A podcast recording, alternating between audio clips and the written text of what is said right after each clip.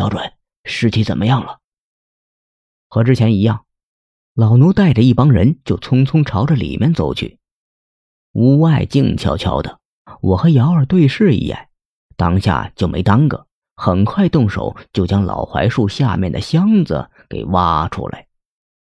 原本以为埋在地下的箱子早会腐朽不堪，甚至会破破烂烂的，可是等箱子挖出来后，却发现箱子保存的还算完好。箱子挖出来后，我们就没在这里过多的停留。我捧着箱子，带着瑶儿就回到了黄家沟。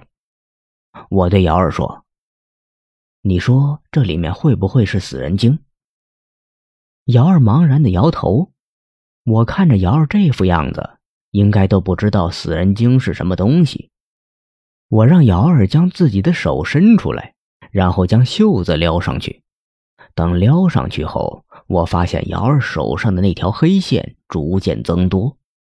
我现在也没搞懂为什么会这样，但是下意识给我的感觉，这样应该不是什么好兆头。我对瑶儿说：“这箱子是你爸爸的秘密。”你在里面开吧，我去外面等你。